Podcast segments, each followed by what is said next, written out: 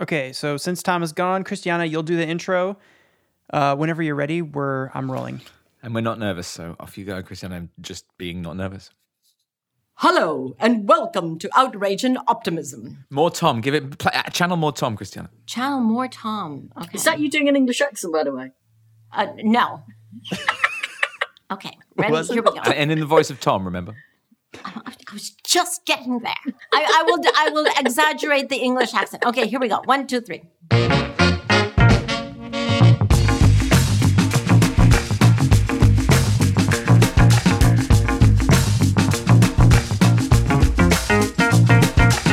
Hello and welcome to Outrage and Optimism. I'm Christiana Figueres. I'm Paul Dickinson. And Tom is away this week, as you probably already heard. So we are delighted to be joined by a surprise co host. Mm. Hi there, I'm Saci Lloyd. Yay, welcome, Saci. Welcome. Thank you. This week, we talk about art and culture as political activism. And we speak to Rob Del Naja from the band Massive Attack and to Mark Donne, long term collaborator of Massive Attack. Thanks for being here.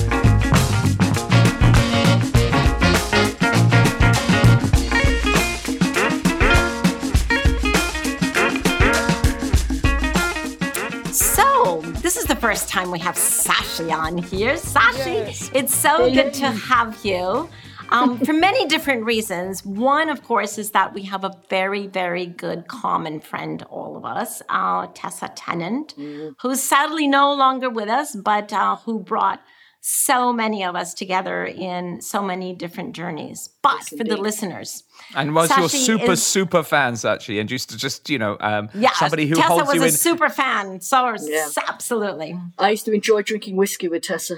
She, she could Ah. keep pace with me, you know? One of the few who could. Whoa. I hope you're still drinking whiskey in her honor. Yes. No, I've ditched whiskey, I just drink rum now. That's I'm a fickle, fickle friend. And what is the actual difference between whiskey and rum? Or is that like, show I'm completely crass asking that question? Uh, well, uh, it- uh, rum comes from sugarcane, it's fermented from sugarcane. I think rum is like distilled, bottled sunshine, joyous. Whereas whiskey is, you know, it, it comes from the Celtic uisge beatha, which means the breath of life. But, you know, it kind of comes from oats and wheat and potatoes. You know, it's it's a bit of a dour drink. Uh, no, no, say. no, I understand. Uh, sunshine, uh, not very common in Scotland. Uh, very No. good. Rum, every time. Let, let's say one is tropical and the other is very temperate. How's that? Okay, you diplomat. Yeah, that's it. that is oddly enough. That is exactly what Christiana is. She is a diplomat, and you can tell. You can the tell. The most undiplomatic diplomat of the world. Trying to smooth me out there. Don't smooth me. Yeah. Well, um, folks, so Saci is not only a very good and longtime friend, but she is a teacher of deprived children. She's a British author of uh, six books now, including all of them actually fall into the genre that you probably have never heard of, but it is a very cool genre called Cli-Fi which means the fiction that explores the consequences of climate change. Now, hmm. Saci is most well known for, I would say, Shasi, maybe two of your books The Carbon Diaries, that I would love for you to give us a little overview of. It's been translated into 15 languages. Many awards have been won uh, on, on that book. And then the latest book that you just put out, just such a fun book 72 to Save a Zoo. Uh, it's just totally irreverent and hilarious. Um, and Saci herself calls it a comedy thriller. So, Shashi, would you like to tell us a little bit about your writing? Well, yes. Um, yeah, I mean, I'm like one of those people who peaked too early with the Carbon Diaries because they were very, very successful. Those those, those books.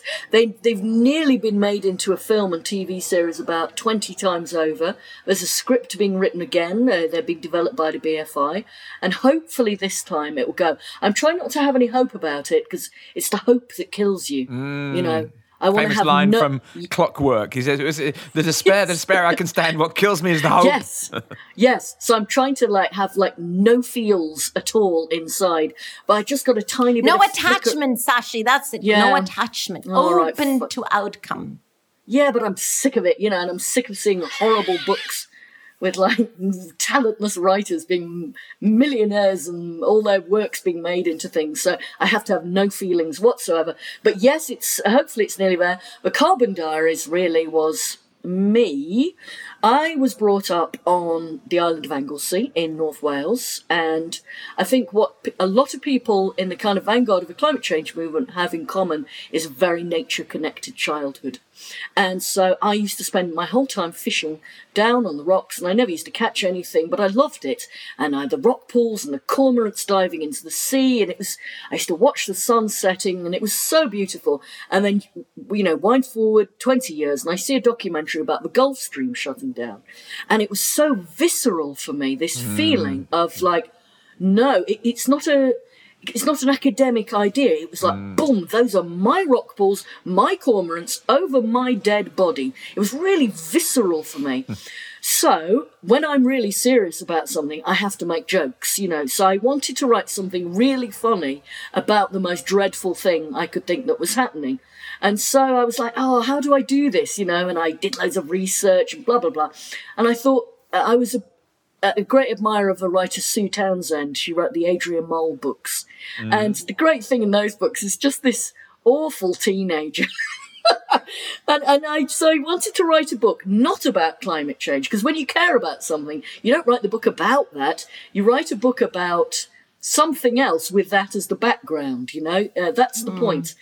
And so I wanted to write a book about a family who you, uh, so what happens is it's the it's like 2015 it's the first year of carbon rationing. The uk is the first to go in and everyone's got points you know. If you want to run your car if you want to heat your house if you want to you know buy a mango as opposed to a you know dodgy potato you know from kent then you know it's all got air miles it's all got carbon points.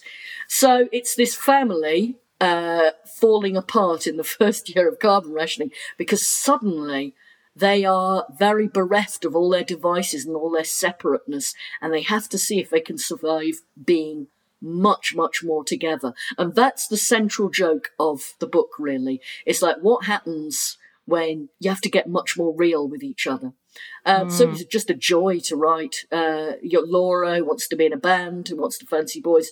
You have her great uh, evil sister who's uh, had her gap year cancelled. Imagine uh, who's now staying oh, at home. Sounds a bit COVID.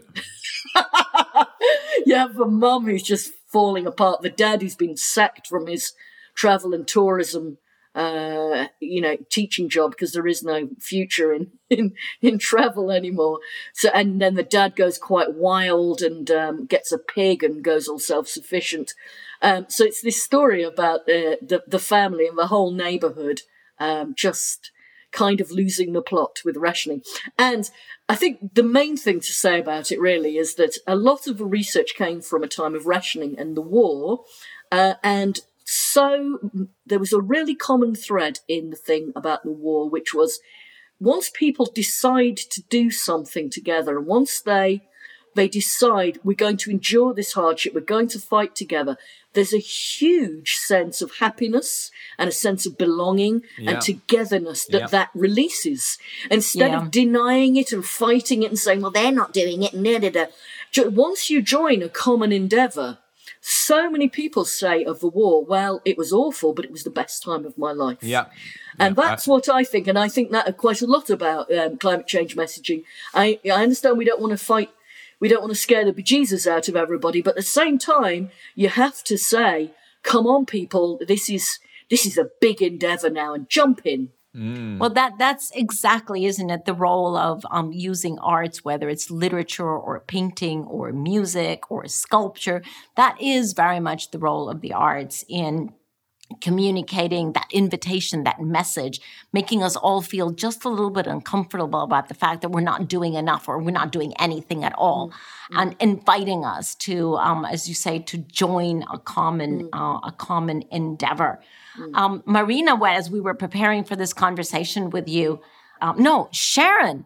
Sharon Johnson reminded us that Greenpeace was launched as a result of a big concert way back then. And in the 60s, you know, well, I'm I'm certainly old enough, and most of our listeners are not old enough to remember, but maybe they have read about it. In the 60s, there was a lot of music about outrage, about stopping the war, about stopping injustices, and a lot of the music and the literature and the art that was put out there was very um, yeah, very dramatic, very demanding um, aggressive even if you want. And and then somehow we went into sort of lovey-dovey stage in the 80s.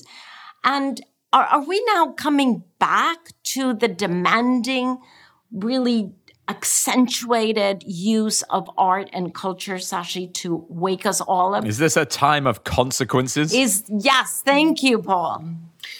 Oh, that's a question. Yeah, I think um, that, you, you know, I, I just want to say something first, which is I go to some meetings with you, Christiana, you know, and, and with some very serious people working at high level. And I'm always like amazed that you allow me in the room. I feel ridiculous to be in this room. You're really serious. Wait, wait, wait. Every- are you, are, do you really mean to use the adjective serious or do, would you rather use the adjective boring? No, serious. I mean, you're like a, yeah, but you, you go and slog it out every day and your little eyes light up with spreadsheets and that's the boring bit. Yeah, actually, I'll give you that. But, um, but, you know, but you're there and you're like, yes. And then we convened this and then we went to the next stage and then it'll be phase three. And it's like, oh my God, these women are really doing this. Not just, you know, jotting a few words. It's absolutely astonishing to me.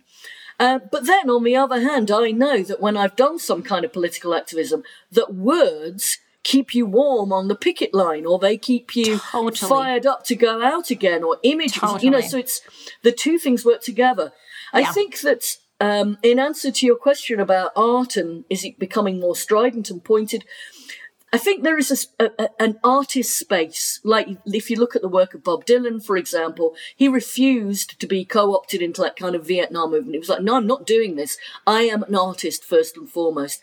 And I think his work is more powerful for that because, because it's not allowed it. Yeah, it's not allowed mm-hmm. itself to be stratified into sloganeering or just, you know, a very shallow thing. The Clash, Rock for Racism in, in Britain was a classic example. They, you know, they just played their great tunes and they were known to be anti-racists, you know, and very much part of that, but it didn't necessarily feed so much into their work. So I think there's a massive space for that. And I think what you often find is quite mm, I wouldn't say agitprop, but that kind of work. Often the art suffers you yourself, you you did the. I mean, with literature, you were able to actually make your work directly uh, about climate change in a way that I think maybe musicians or painters or you know wouldn't wouldn't be able to do. I think maybe you had that unique gift, and yet this this this um this genre that you've practically invented, uh, Saci, you know, it, it, do you, do you think that other people will follow it, or do you think that you were lucky that you were able to find that voice? I certainly didn't invent this. There's loads of people doing all sorts of stuff. They're really interesting. So that does make me look stupid in front of the listeners, but we're going to accept it. Clay will probably leave it in, and I'll just have to. I'll have to work with that. But thank you, Saci. But thank you. Uh, but, you but, but hold on, Saci. Hold on. Let Let's examine that because it mm. is. Is it not a relatively new genre? Yes. to is, combine yeah. climate, which is absolutely science based, and fiction mm. is sort of a contradiction in terms, mm. a delightful creative contradiction in terms, isn't it? But where did it come from? I am sure maybe you don't. I think you're just being too humble and you don't want to take credit. But if you're not the mm, author, no, that could rescue my reputation as well, which is important. yeah, we're rescuing you, Paul. Here, if you're not the author of that genre, for sure, one of the first to maybe del- to delve into it with your books perhaps not thinking that you were creating a genre but opening up a space of creativity and of messaging and communication that did not exist before I'm going to throw you back in the water, Paul. Um, I, have got one defense, by the way. Go on, bring it on, bring it on. I can take it. I just, you know, you know, I was listening to the other day, Big Yellow Taxi, Joni Mitchell. I think mm. that's been as bigger influence on me as any single work of art. And you know, you know the verse I really love, best of all, in Big Yellow Taxi. You know, the first two verses are about DDT and farmers and tree museums and stuff, and then the last verse is just about her husband leaving her. And that's that that last verse makes this song. You're like, oh, she's not trying to lecture me. She's she's just talking about something. And and in the Carbon Diaries, uh, I, what really what I did was I did absolutely tons and tons of research and then I buried it in a giant hole and none of the research was allowed to show at all in the book. If anybody, But it was all in your passive. yeah, but box. n- nobody was allowed to say. I just made the reality out of it, but Yeah. nobody was allowed to talk about it. There were no vegan girls with braces going, "Hey, let's save the world," because you know. I, I didn't want I didn't want those conversations there. I wanted everyone to be really right royally pissed off they were having all their liberties taken away from them and that it was difficult to do and I wanted them to go for a journey. I think um I think the one thing I'm going to half pull you aboard the boat, Paul, is Thank that you, I don't thank you. Think I don't think many people write comedy about it. Uh, I think that the Ah, very dystopia thing. I mean, uh, um, Orwell says dystopia is a lens through which you view society. The best opening line of any book is it was uh, a cold. What was it? It was a cold day in April, and the clock struck thirteen. Perfect. This great already. You see, why is the clock striking thirteen? What's going on? What's the government done? Something's happened, and and and so you just twist one little thing in reality for a great dystopia, and then you explore it. But it's not very often that, that people who write dystopia have a taste for the comedy, uh, and that that I might take a tiny bit of credit for. Orwell himself, great writer, not so huge on the comedy, although that's not to denigrate in any way. And there are funny bits in Animal Farm. So, actually, do tell us now about your new book, 72 to Save a Zoo. Uh, this is the only climate change thriller I'm confident to say that stars a stick insect. Uh, So it's this, um, it's this. uh, Wait, wait, ba- it's a comedy thriller. yeah. No, it's a serious play about a stick insect, right? Listen, mate, there's going to be a new genre that's very serious about stick insects, but this is the comedy strand, Okay. and uh, it's it's based on the the Seven Samurai. Uh, or the Magnificent Seven, and so it's a ragtag group of misfits, the the worst animals in the zoo. The you know the stick insect, the smallest is a pygmy mouse, the snarliest is a wolverine. Uh, there's a banana slug. All these kind of characters, and basically the only reason why they're free is because they should have been fed to the others, or they would they were malingering and sick. and basically, it's climate change in a nutshell, and they have to put out the fire in the boiler room. They have to save Penguin World. They have to uh, sort out some flooding. They have to manage the yellow chicken, aka Senor Trump, and they have to. Um, there's a grand finale, and they have to decide which way they want to go forward. Do they want to escape? Do they want to protect? Or do they want to unite? And it's so it's a big finale, and Da-dum, um, da-dum. Drum roll, uh, drum yeah. roll. uh, and it's just full of as many jokes and as many drawings as I could put in it, and it's it's the most fun I've ever had with a book ever. So that's it. Seventy-two to Save a Zoo, a climate change thriller coming your way, starring Stacey Blumenthal, stick insect, poet, believer, artiste. And it's illustrated by you, Saci. I feel Yeah, like I've met her now. I, Yeah, you know, well, Saci, so now we do have to ask on behalf of our listeners, where can they Yeah. find this fun book?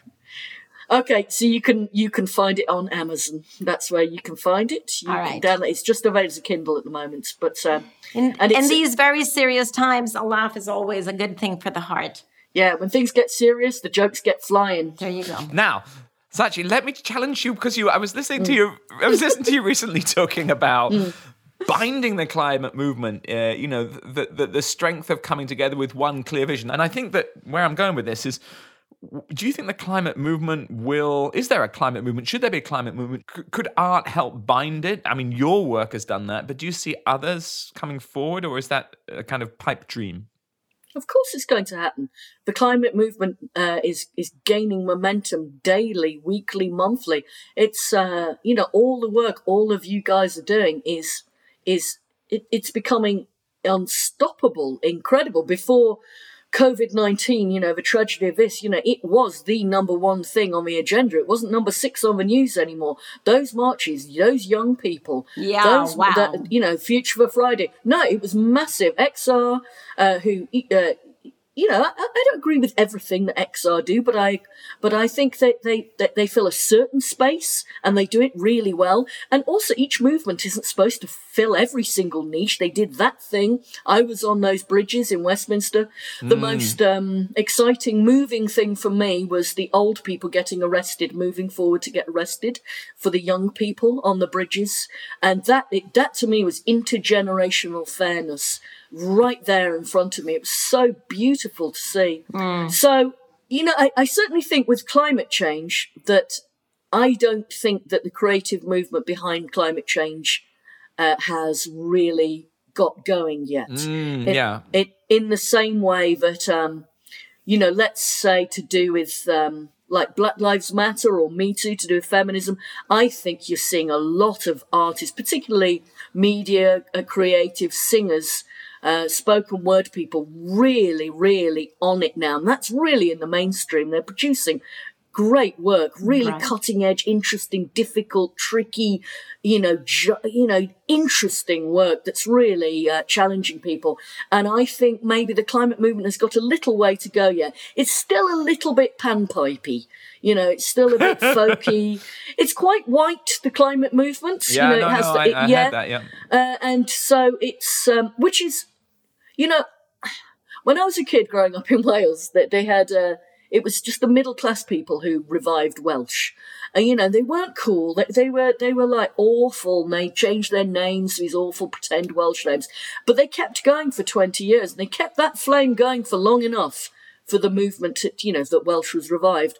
And I think there is a great niche I'd like to shout out for all of those stiff legged, folk loving, white climate change people who've kind of got a lot, you know, kept this going when nobody else is interested because soon enough it will catch fire. It will yeah. catch fire and it's happening already. But you know, sometimes you need a bulwark of like uncool people to kind of like go, we care about this and we don't care if nobody else cares. But it's long, long overdue. It's diversity moment. Yeah, just you know. one thing. I mean, I, I was speaking to a, a friend actually. Uh, well, I went to a, a, an event today, but uh, just young man finished his degree and he did it in XR actually, and and the lack of um, sort of uh, racial diversity in XR. But of mm. course, you know, if you know we know what Black Lives Matter movement means, yeah. it's not it's not so cool to get arrested, frankly, if you're not yeah, white. Totally. And uh, yeah. I mean, we we did interview Isra Hirsi, uh, who said to us uh, last year, I think that uh, you know white people have to go and demonstrate because when black people go and de- demonstrate, they get shot. And that was, uh, you know, someone yeah. of color in the US talking pretty clearly about it. Somebody yeah. black in the US yeah. talking seriously about that.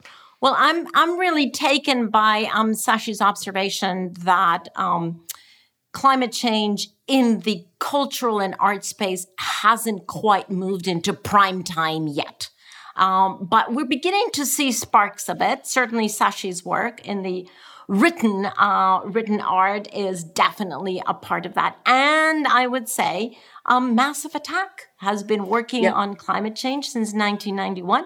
And we are just incredibly privileged to uh, have had an interview with them that we would now like to share with all of you. And uh, Paul and Sashi and I will be back after the interview. But here's just a little bit of, a, of an introduction of Massive Attack for those that are too young, although I really have a big question mark. Even if you're young, you definitely have heard Massive Attack's um, production. So, Massive Attack is a Bristol based group. It was formed in 1988, last century, folks um, still very current band. They're integrated by Rob Del Naja, artistic name 3D, and Grant Marshall, artistic name Daddy G. They um, actually rose to fame throughout the 90s uh, as huge pioneers, just like Saci was a pioneer in the written uh, genre of science and climate coming together. They were pioneers of a musical style called trip hop but it actually encompasses many different styles and um, many influences of, uh, of, of the band members. They have won many, many different awards. And for our purposes, they have been politically active throughout their careers.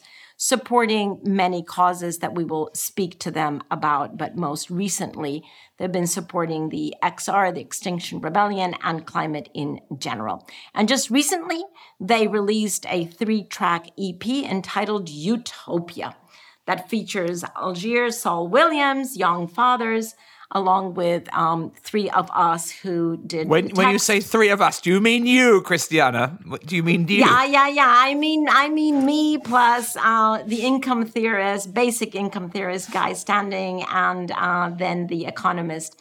Gabriel Zucman. So, a, a pretty interesting combination of topics that they chose for their new release. But we'll talk about that in their interview. Are we ready for the interview? Let's play it.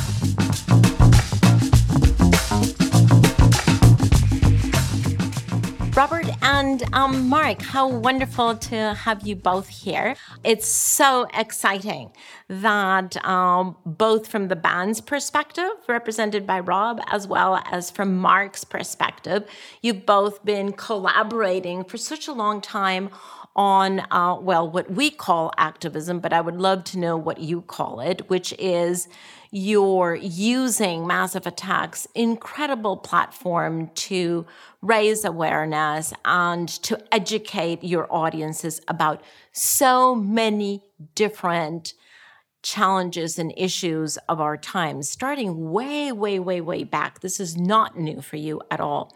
So I would love both of you to talk about that. How what you know why why did you decide to use the band's platform, music, um, and now even beyond music, uh, to educate your audiences and in fact even to reach new audiences with a purpose what what even sparked that idea uh, I, I, guess to be honest, it's it came naturally. It was a discourse which was part of the, the youth, my youth really, in, in terms of I was very much into punk music, and a lot of the bands of that era spoke in the same way. There was a lot of uh, there's a lot of issues being raised you know, through the punk movement, and particularly in Britain at the time. You know, during the sort of the Thatcher government, there was it was a it was a kind of a, you know it was a time of a lot of unemployment and unhappiness, obviously. Um, and the music was something that kind of helped us express some of our frustrations. Mm. Um, so by the time we got into a studio situation, that I guess was part of our DNA in a way to sort of feel the same way. And even though we weren't overtly political in our output initially, and even though the name of the band might suggest something a little bit more aggressive, it was always within our kind of uh, culture to to want to address issues that we felt were important. Um, I, th- I think also thinking about you know coming from punk into early hip hop, it wasn't and and the graffiti art movement, all those mediums, all all those different uh, particular types of communication, all spoke of the same things. They, they had a commonality, you know, in, in terms of of looking for improvement and looking for change, mm. looking for evolution, really, looking for things to get better. Well, speaking of commonalities, it's an interesting set of issues that you've chosen over time. Um, you have been very vocal about your support for the CND, for Stop the War, Occupy, War Child, um, climate change in many different iterations, um, and uh, and now most recently, XR. What what is common to all of those, or how do you choose from all of the different issues that we can get involved in? How do you choose? And and Mark, how do you choose when to get involved with massive attack?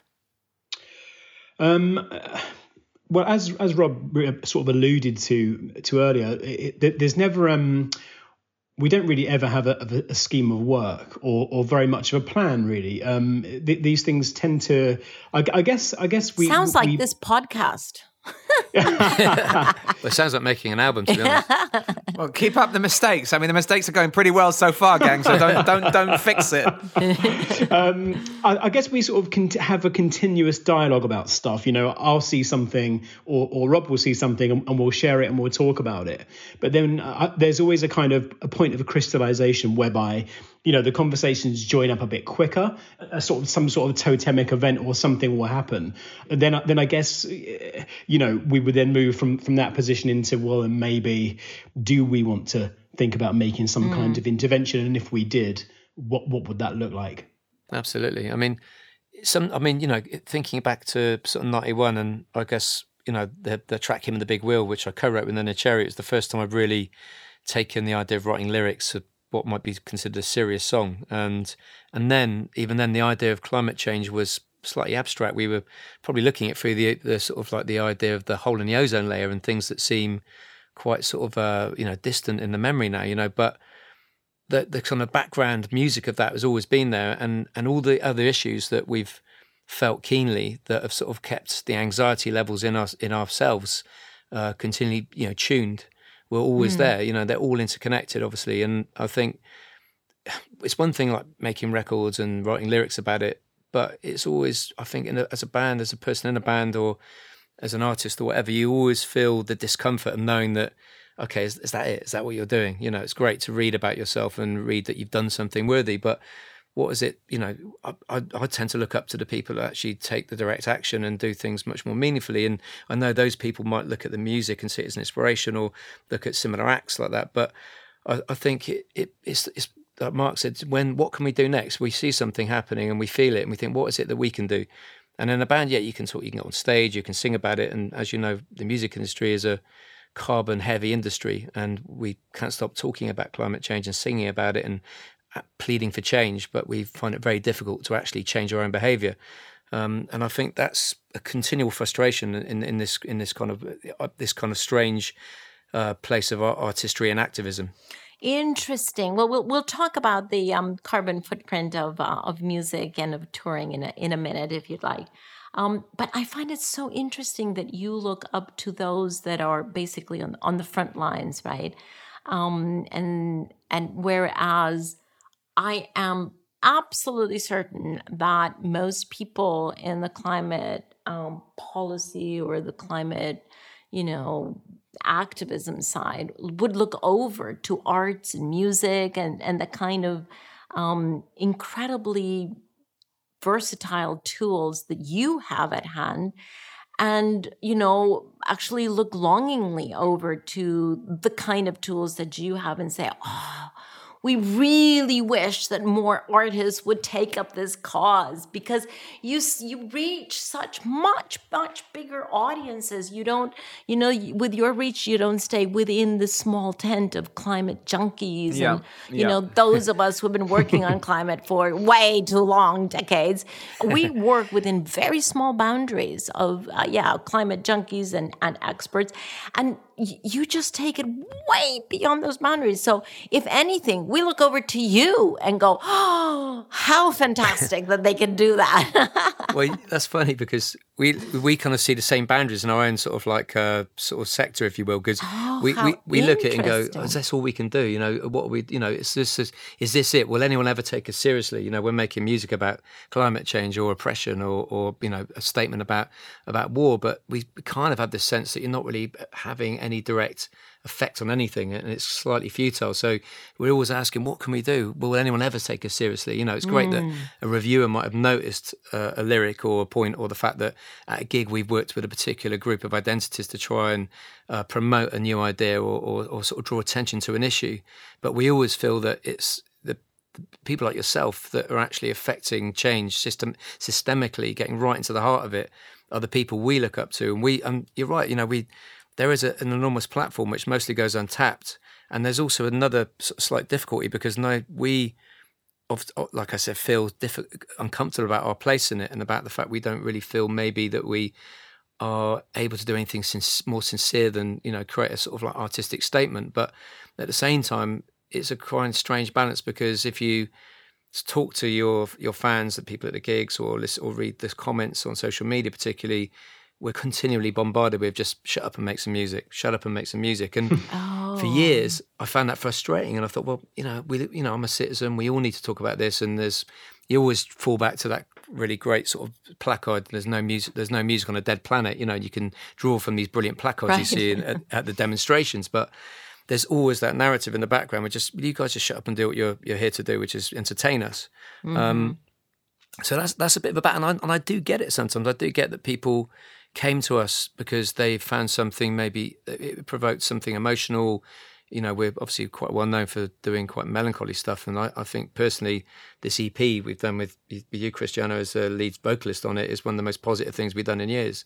You know, even even though it's dealing with some serious issues, it's great lyrics, great delivery, and I think you know, it's we often sort of people would I think if they were going to use cliches to describe us, would say we're quite miserable at times and you know quite melancholy. But and people come to us for that, I guess, cathartic release of that stuff. But, yes. So it's mm. difficult sometimes to keep pushing ideas. And in more recent years of the gigs, we've worked a lot with Adam Curtis, the filmmaker, you know, and some of the content is is pretty dense, you know, and I, am very aware that people are coming away from the gigs going, wow, you know, some people are going, that's amazing, I, I, it was transformative, and other people are just like, I just want some music, mm-hmm. and you, it's impossible to ever get it right for yeah. everybody, but it's it, and but you're right, it's a it's a platform that if you didn't try to do, if you didn't try to utilize in a in a way that made any sort of it could affect change, it would just seem, seem like a colossal waste of time. Hmm. Yeah, just if you don't mind to add to that, I think that for me personally, the um, the the kind of political art, which is always the most interesting and the most engaging, is is the kind that's that's sort of not not hectoring. It's not not sermonizing. Uh, that it's sort of you know expansive and it's enjoyable, but it's also for me, for example, if you know um, the mass, the last Massive Attack show that I saw, which was over in in New York at Radio City Hall, and it's like it's you know extraordinary beguiling audiovisual experience. But none, none of it none of it to me personally felt felt hectoring or sermonizing. In fact the opposite. It's sort of a series of sort of exquisite questions and propositions which kind of feed on each other in a way and, and allow you in a sense you know as the receiver to take your own control of it and, and mold what you what you like or, or don't mold what anything at all. It's it's a very it feels to me like a very open proposition. And that's and you know that's that's it. It's like um it's also the the sense that you know there's a discomfort in it in in actually performing it making it and also you know actually being in a room with it and you know that you're creating something which isn't necessarily entertainment for everybody but it's that that friction really that makes it worth doing you know it's that it's it's, it's kind of it gives you the ability to sort of try to communicate and actually send signals and messages out there um, without, like you said, sermonizing. But you you have to create yeah sort of environment, Ma- making us feel just a little bit uncomfortable enough to make us think rather than just entertain. Right? Did you just th- nudge us over that little bit. You exactly. have to, you know, nudging us into making us just a little bit mm, squirm in our seats as we well, listen or as we watch. That's the best no. sort of gig. Uh, and then, and then uh, okay, then you engage brain, you engage brain, and you go like, whoa, whoa, whoa, what is going on here? totally, that's exactly it.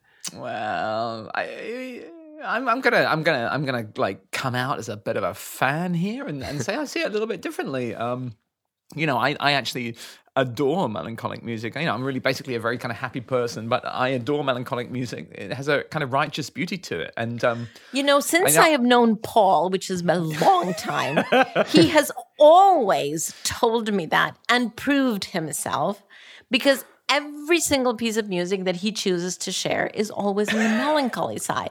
And it's always been a question mark for me. So now, Paul, now you're going to explain to us. Well, I will explain to you. Actually, Christiana, there's nothing wrong. You know, we all live different ways. But uh, my own experience of preparing for this podcast was uh, listening to some lovely Massive Attack, even listening to one of uh, one of the uh, people who've been on the show, Aurora, doing a cover of, of, of a song. And yeah, I've got tears running down my cheeks. And I think there's a sensibility in some of the music you've produced, a sort of empathetic feeling.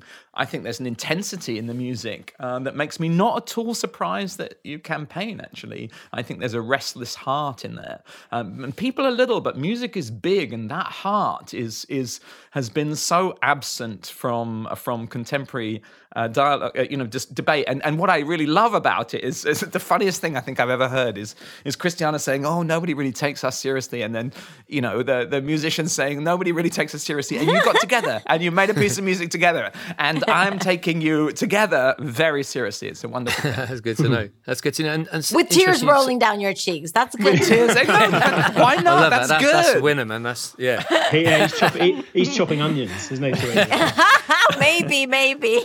No, I'm not. I'm having my heart ripped out, actually. I'm, I'm, I'm, glad about it and I'm sad about it. And that's possible at the same time. No, well, that, you know, I, I, totally, I totally, um, you know, I um, empathise with that because exactly that's that's to me, you know, trying to make a piece of music which has that effect on yourself initially when you're making it. You know, if you're making mm. something that you feel that way about, and that other people you hope will sort of share that same, same feeling. And of course, because over the years we've we worked with so many different um, collaborators and artists, you know, from obviously Shara Nelson back in the day, Sinead O'Connor, Elizabeth Fraser, the Young Fathers recently, and yep. everyone's got their own voice and their own personalities, and they also bring their own personal history with activism and mm. their own culture with them. You know where they've been, what's been important to them historically and politically over the years. So it's an evolution for us. We're always changing. We never, we, you know, we don't have the the kind of the I guess the convenience of just having our, our sort of place and knowing our point of views and our opinions. They're being challenged by the people we work with all the time, which keeps keeps the ground really fertile and keeps you keeps you honest and keeps you pushing for more because you're learning all the time. Well, I tell you, um, joining you on your latest EP, Eutopia, has definitely been an evolution for me. If you think that you're in evolution, it's definitely been an evolution for me. Um, and quite a delightful one, I have to say. So thank you. Thank you again. I know that I have thanked you in private, but thank you again in public for nice, um, for the pleasure. invitation to to join you. But but let's talk about that because I actually don't know the story. Why why this is your first release in four years? You chose three topics: climate change, closure of tax havens, and universal income, as the three topics that you really wanted to um, not just say something about, but actually make very strong political statements with music that backs it up, um, and very strong visuals for all three. And so I would love to know how, you know, where where did the idea germinate? Was it in Rob's head? Was it in Mark's head? Was it, you know, you were both out drinking a beer one night and you both came up with it together? What, you know, how did it come about, even just the idea? And then I would love for you to walk us through how do you produce that? Because that is not something that happens overnight the detail that goes into the visuals, the symbolism, the rhythm, the music is just unbelievable. So I would love you to a tell us about the genesis of, of the idea, but also how you know just the intricacies of this, the the collaboration with the other bands, the animations. I mean, it's just incredible. Well, yeah, well, you know, that's a that's a, great analysis of it, and you know, thank you, thanks, for, thanks for very much for kind of feeling that it has that impact, you know, and and, you, and noticing all that detail because you're definitely right. There's so much um, detail that obviously that you, we often all take for granted when something's presented, you know, as finished, but um, it kind of came about. I mean, me and me and Mark, you know, were speaking like a couple of times a week during the start of the lockdown period Mm-hmm. And obviously, because we were speaking a lot about our work with Tind- the Tyndall um, Climate Change Research Group up until that point, because we had a tour planned, and we'll talk about that later. But obviously, everything, you know, it was just that was it. Everything stopped overnight, as you know, and we had to rethink. And I, just, I, just, I totally accepted everything that was happening. We thought, wow, this is a moment, you know, not only for the music industry to maybe reevaluate itself and the and the live music industry to reevaluate the way it way it sort of had the carbon it produces, but the main thing was the anxiety, the underlying anxiety for what was going to happen next. Um, it, not only not only through the climate change, um, the climate emergency, the kind of anxiety of that, but through the, the, economic shock that we're about to experience, and how to how we perpetually seem to never resolve these issues. How is there a way of looking at freeing up money? Um, mm-hmm. which is locked away in tax havens that could pay for something like basic income. Are these things real? Are these things we, you know, as Mark would say, um, they used to sort of live in the fringes of arguments as if they were slightly radical, but they suddenly mm-hmm. seem totally central. And you know, I'll let him expand on that. Hmm. No, I just uh, you, have covered most of it actually, but just to say, I mean, we we were having conversations. I think we we managed to get into a position quite quickly, Rob, where we, we were sort of syncing our, our, our kind of hour exercise every day. we were simultaneously syncing it and wasting it by just sort of chatting about everything, and you know that kind of feeling of on, on one hand being quite frightened and and insecure and worried about what was going to happen, and at the same time realizing that all of the things that we've been we had been talking about and others have been talking about for uh, at least ten years, uh, especially in relation to, to to climate emergency and climate change well, the, this moment had arrived where this sort of international hiatus had been imposed on everyone. Everyone had to stop and think and Yep. listen. And then simultaneously, you know, the skies are clear and the roads are empty and I can breathe again. And and that's sort of I think we I think we were sort of immediately meditating on two things simultaneously, which actually where sort of is where the Thomas More, the sort of seminal text comes in because it's the duality of feeling hope and oh my God, is this the moment? Is this the is this the kind of, you know, miraculous hiatus that's going to allow us to communicate and change and everyone's going to see the error of their tinged with we generally forget to do the right thing at the right time as a planet. So how do we how, how do we fuse this moment into something where we can or can we? It's always it, I think I'm right if I'm right in saying this, Rob. We, we never sort of feel well. I I personally never sort of feel oh yeah this is what we'll do. It's always an evolution. It's always maybe this or may, you know which is why you know I I love working with, with with Rob and Massive Attack is because you know they're sort of to me they're their heart they're sort of they're collagists you know they they're, they're collectivists and so it's just sort of soaked in opportunity. Absolutely, no, you're totally right. And you know, I mean, you know, the Thomas More um, uh, kind of the framing it with Thomas More was something Mark came up with, which really intrigued me because we were talking about these very modern sort of situate this this this new situation, this this freezing of time and the uncertainty and the anxiety, and and then the framing in this something much older and something that was equally as interconnected. Um, and we we're like, wow, you know, this this is something, and and as as an idea, as, as you pointed out, collaging is, is something that we've always done, and so. But it is a question. It's like, can we do this? Would this work? Is it something we could get away with? Is it going to have an impact? Will it be effective? Is it going to be successful as a piece of music, art, as a piece of communication? How will it look? And you kind of just you speculate on it until you start to convince yourself, and then and then you think, yeah, let's go for it, let's try it. And that's really, I, I find that's the most exciting moment of any artistic endeavor and any kind of idea of getting involved in something to try and to make either a sort of a very small intervention or just to speak up you know. It's that moment you know it's the thing to do. So we these things have been in our heads and percolating and materializing all the time and, and, and re-evolving. But what was really important here was was recognizing that that we would just wanted to be the messengers at this point. You know we didn't want to deliver we we could be the delivery mechanism in which people with much deeper mm. thoughts on this could actually send the messages out and transmit. That's what Jane Fonda said to us. She said that the the, the famous and great artists are the repeaters, but I, I do think you're letting yourself off a little bit lightly. I think that you have there's there's some channeling of an intensity of the human spirit, empathy, and then and then need, and and and prioritizing that. You know, amongst all these issues, uh, I, I do salute it.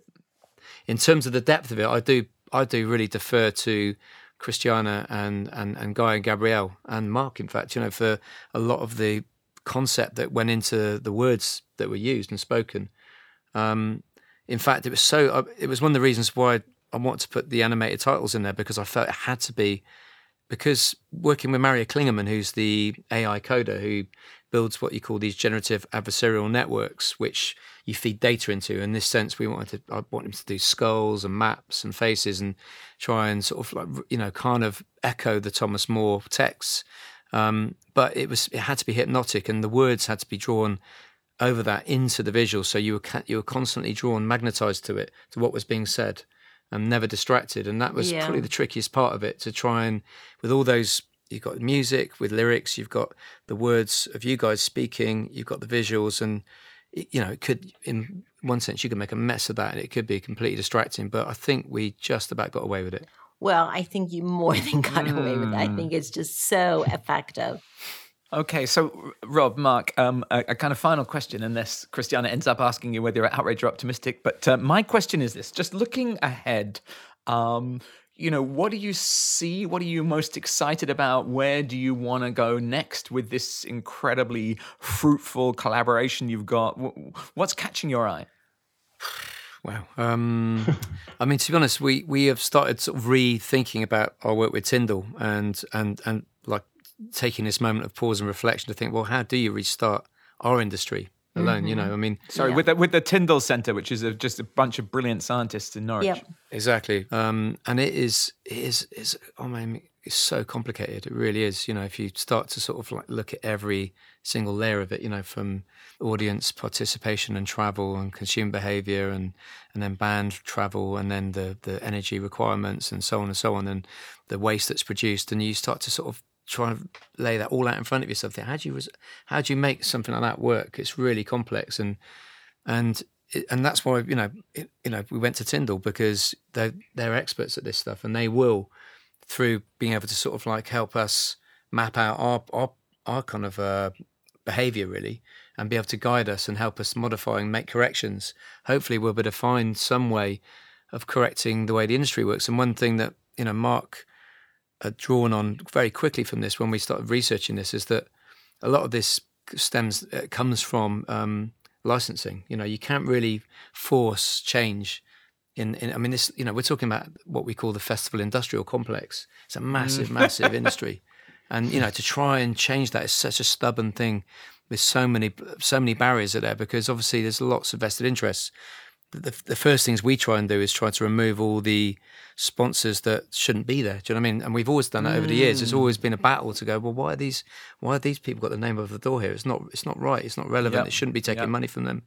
And that's always been a challenge. Um, but now the challenge moves into a sort of like a more, I guess, slightly more uh, targeted sort of approach, looking at how do you license an event if the carbon emissions are at illegal levels? How is that possible to license that event? Why is that event getting a license? And and you know we're very aware, and I'm very aware that that's an industry which is I've you know I've done very well out of, and I don't and and you know we've had a long career, and lots of bands are starting up, and I'm very aware that you don't want to bite the hand that feeds you or seem ungrateful, but I think all the other bands, the, the newer bands, would be very very happy to be inheriting an industry which behaved in a much more responsible way, which had a much better impact. We would have been, you know, if mm-hmm. we'd been given the opportunity when we started out to look at things in a different way or to be given the opportunity to choose, do you want to do it this way or that way? Mm. It, this is the better way, you know, and, and obviously it's a lot of it's about how you afford to, to tour and travel. And, you know, it's always going to be a, something to do with the bottom line in, in, in, a lot of areas, but there, there are different ways of, of, of, of kind of making sort of really meaningful changes in our industry. And that's what I guess we're looking forward to doing. Well, so I thought that I had the closing question, but now you have tempted me to ask a previous to the final question. um, because I just wanted to ask you to go a little bit further into that um, from both of your perspectives.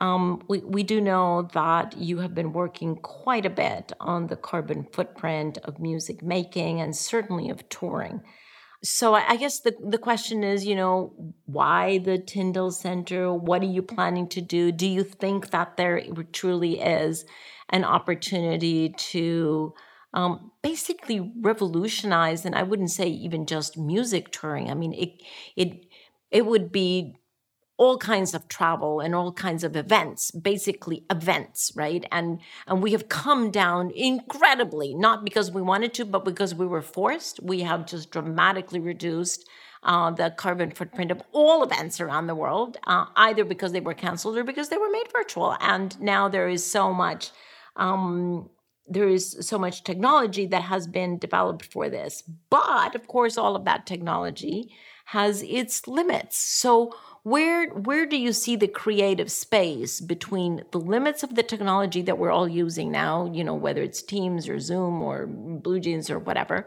um, and the kind of events that we used to do which are fantastic for our souls but irresponsible for the planet where is that creative space in between have you found it do you have it well, in mind well, it's interesting. I mean, I'll pass this on to Mark on on the on on Tyndall because um, I, you know I, he's got a, a, lot of good things to say about the you know what we're what we're hoping to do in terms of the the technology and the, and in particular the virtualization of of gigs and and events.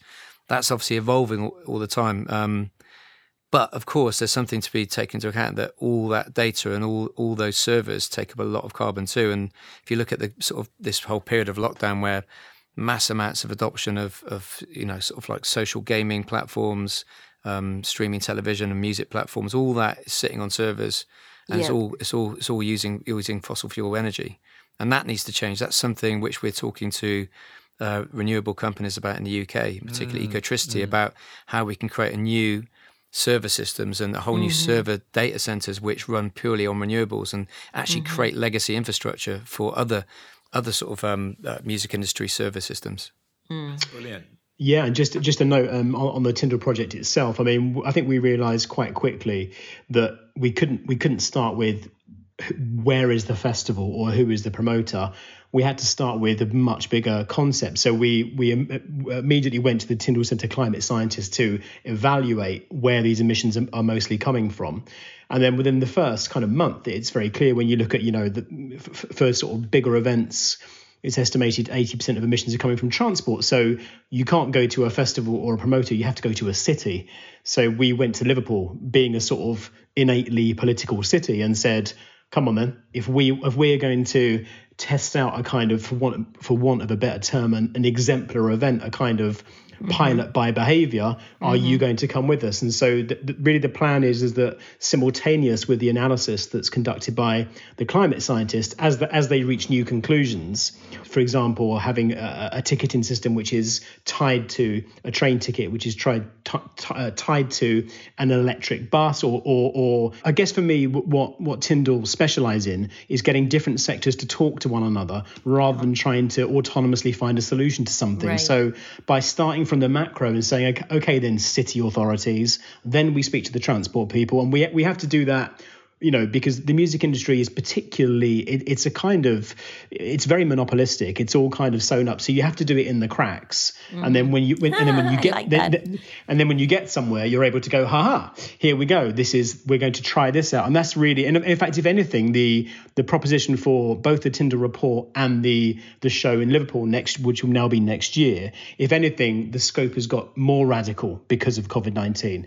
in wow. fact it, we're now in a dialogue with uh, transport companies, power providers, and the city authority to say, well, let's dare it further. This is a moment of opportunity. Let's dare that much further. Let's have more cross fertilizing conversations and see if we can pull off something which feels fun and exciting and engaging and again going back to not being hectoring or sermon something which is actually familiar to you and really really enjoyable but actually it's so compelling that this is this is the model now and there's no way back and in, in that sense, what would be great about that is that if the, if that model if that model is recognised by that particular, say Liverpool Liverpool local yeah. council authority, then there'd be no reason why any other local council authority in right. the UK wouldn't say, "Well, that is the model. That's the way forward now." You establish the standard. Exactly. Exactly. Exactly right. Well, I hmm. totally mm. love that phrase that you used, dare it further. May I quote you and steal it, but I will always recognize the authorship. Um, but dare it further. It's such a fantastic phrase that encapsulates what we have to do now. Dare it further. That's why. That's I why I work it. with him. I, am always stealing things like that from him. Oh, okay. do you so, recognize so, his authorship though in public? Of course I do. Uh, yay! Sure. Especially after a few drinks.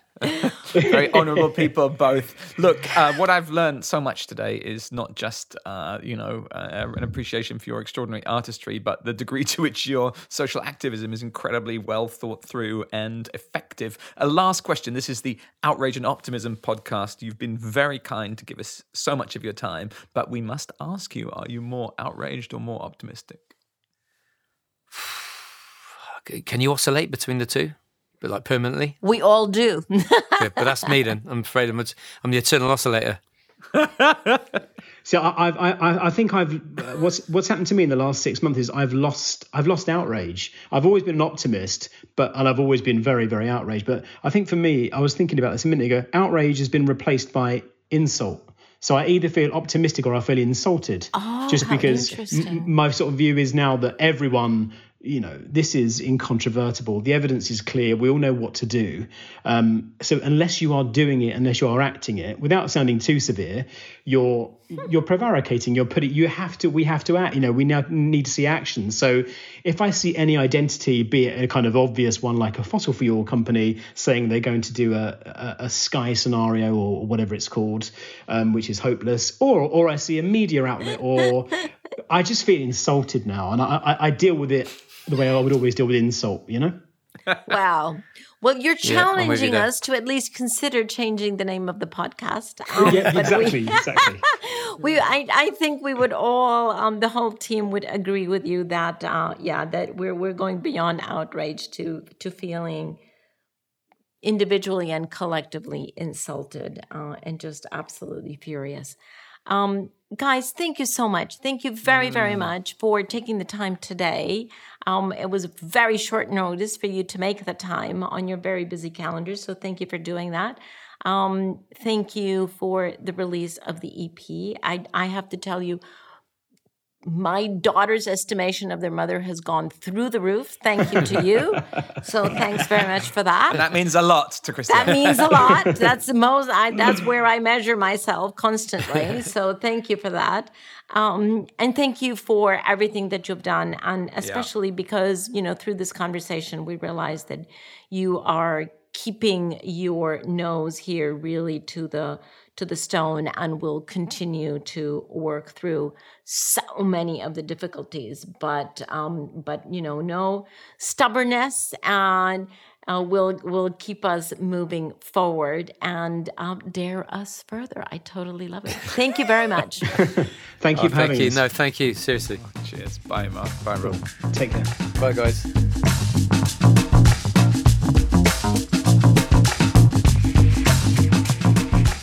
Okay, you guys, so that was a fascinating conversation. I, I really enjoyed it because it took me out of my usual uh, thinking box into, um, for what me is outer space, which is precisely the, the space of art and culture where we, where, where we were with Saci at the beginning and now even deeper into, um, into this conversation. Well, what do you guys leave that conversation with? Well, you know, I kind of revealed myself to be a little bit of a fan, I guess, of the music. I mean, I love all music, but I love their music especially. And just one little thing, I've, I've developed this thing that I'm calling Paul's Poetry Corner, uh, where I use other people's poetry as my own. And I did that uh, on a recent episode uh, with a little poem about extinction. And here I want to talk about a song called Protection by Massive Attack. And I was just looking at the singer, actually, Tracey Thorn. She wrote the lyrics for it. And uh, she, she'd got the music and. Um, she said she had to listen to it for days before she get a handle on anything. And then she said suddenly she wrote the lyrics in 10 minutes. And she said it's the favorite thing she's ever done. She's never changed a word. She said that it was like a hole into which my voice slotted like a key. So here is Paul's poetry corner. I'm not going to sing. I'm not trying to try and, uh, but I'm going to I'm going to evoke that those lyrics in the song "Protection" for me speak a little bit uh, to the work, for example, of you, Christiana, um, dedicating your life to these things. Let's see if I can get through it without blubbing uh, in heaps of tears. So a few little extracts from the song "Protection" under the name "Our Planet." I know you want to live yourself, but could you forgive yourself? If you left her just the way you found her. I stand in front of you. I take the force of the blow, protection. And I've leaned on you for years. Now you can lean on me. And that's more than love. That's the way it should be. Woo! Nice. Paul. Well, the key of my poetry corner is I'm not actually writing the poems, I'm reading other people's, but okay, thank you. I'm, I'm kind of getting to like your poetry corner. Saci. Yeah, I think those guys are dudes. You know, it's the same as I said about um, uh, Joni Mitchell. They're artists. You know, and and those songs are so profound and melancholy and beautiful and all encompassing, and they take you. they- They're not sloganeering. They're not taking you from one thing. They're taking you uh, allowing a really broad resonance of emotion uh, and you know time and space. You know the, the, the new pieces are obviously more more focused with the speeches but even then within that you know you have all those lyrics and the other the you, you know the, the the music around it. I mean they're true artists. They're geniuses. They've been they're there They forever. They're, they're amazing. You know they really are. And you know like i say you know they you know what they stand for in their it- they say what they stand for very clearly. You know, they they're public supporters of lots of very left wing causes, but in their music, mostly that is the artistic realm, I would say, and I think their their, their work is all the better for it. They're amazing, you know. Well, now, Saci, I, I have a little, um, I, I'm going to push the envelope a little bit here with you because before the interview, you know, do you remember that you were saying, well, um, using art, whether it's music or painting or writing, um, as a political tool for activism has not become prime time.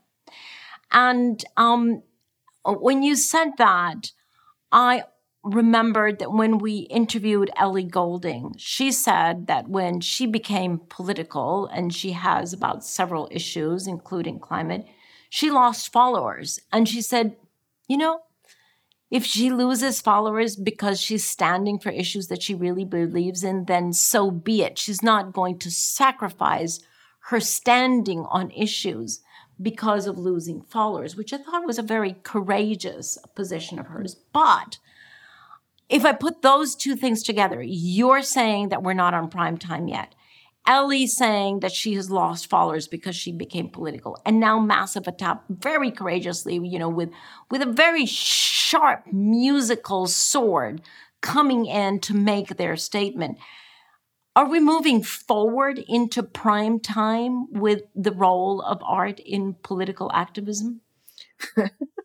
you asking me this? Yeah, I'm oh. asking you, Saci. I don't know. I,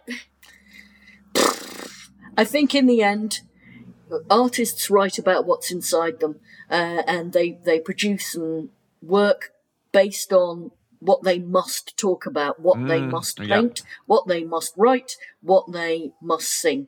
So if those political feelings they have are superficial, then they can, can produce some work from it, but it's not visceral. I don't think it's so powerful. But when it's something that's at your very core that you cannot live without speaking about it, then you must produce that work as an artist.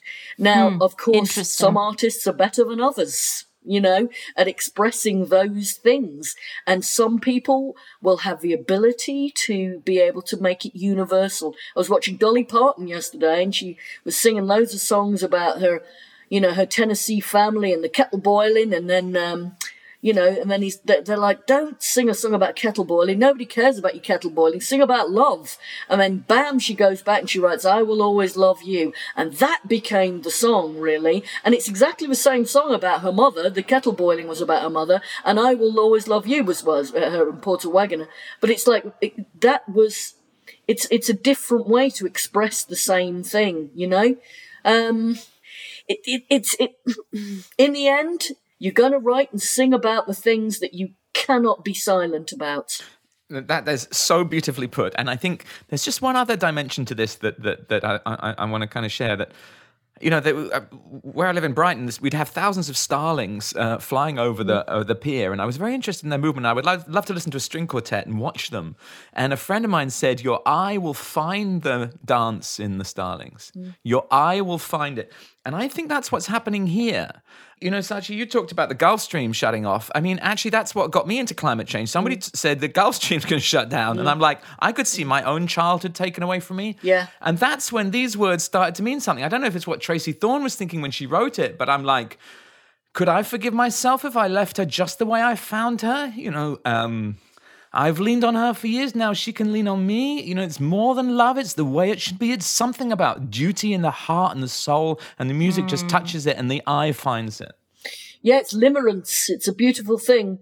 I mean, you know, it's it's when crazy kids get into their basement and cook something up. That's when the great stuff really happens. that's so uh, true. That's yeah, so true. Uh, you, that's when it gets weird. When when it, when you got a kid dressed head to toe in recycled plastic singing shit about climate change, but not mentioning it at all. That's when you know, whoa, this has just happened.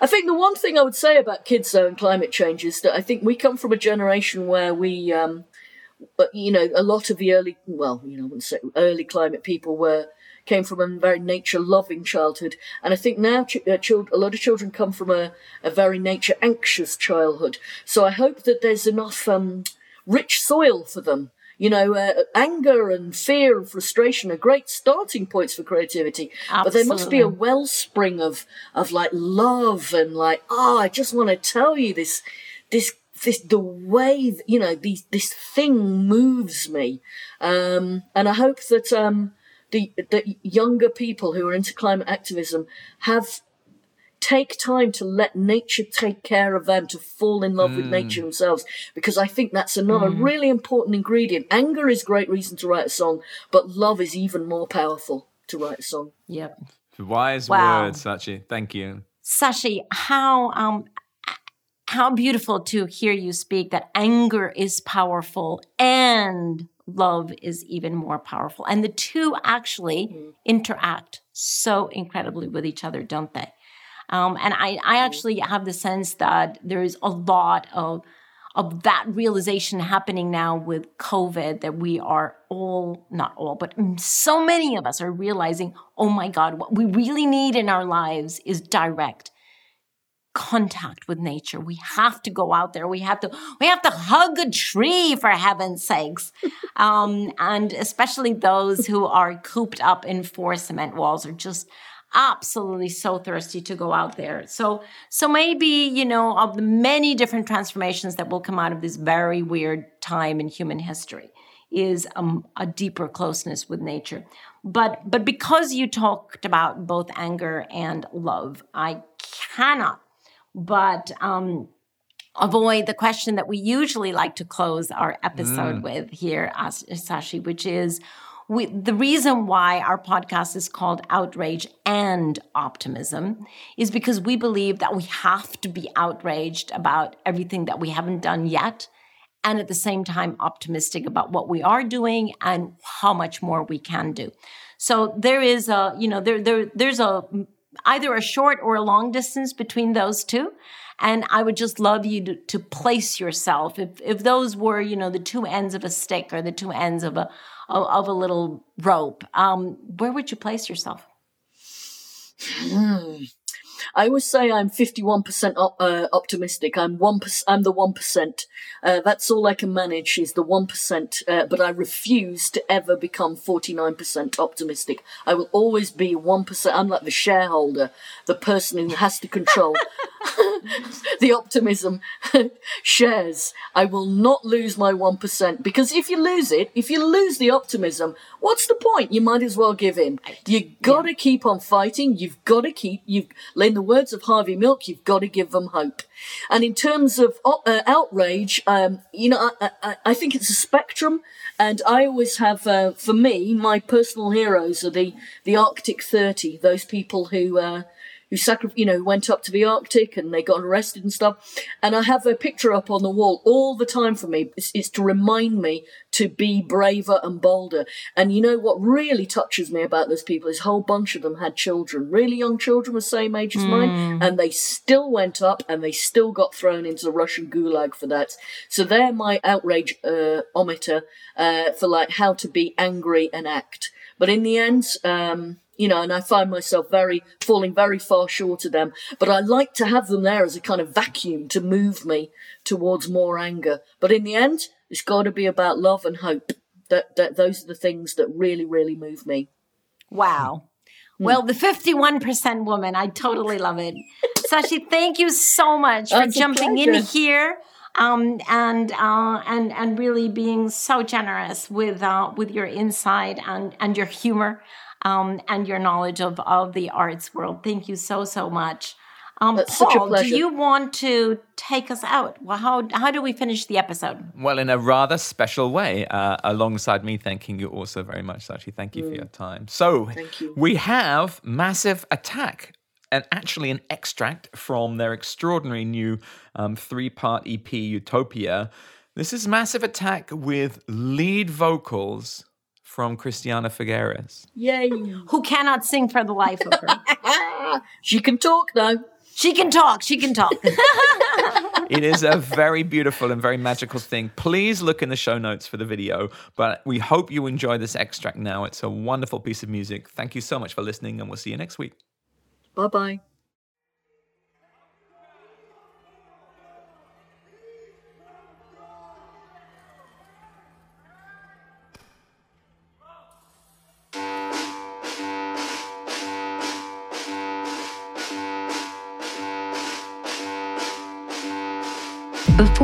COVID 19 crisis crashed into our world, governments were already facing the convergence of the climate crisis, the inequality crisis, and the oil price crisis.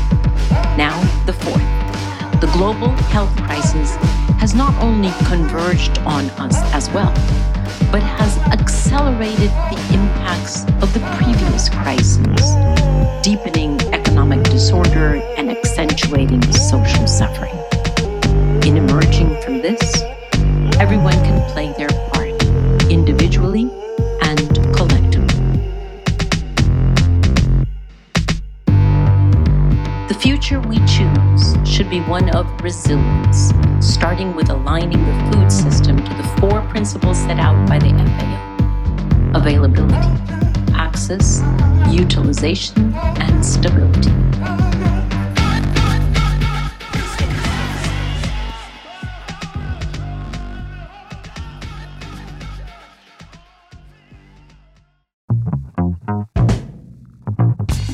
So there you go, another episode of Outrage and Optimism.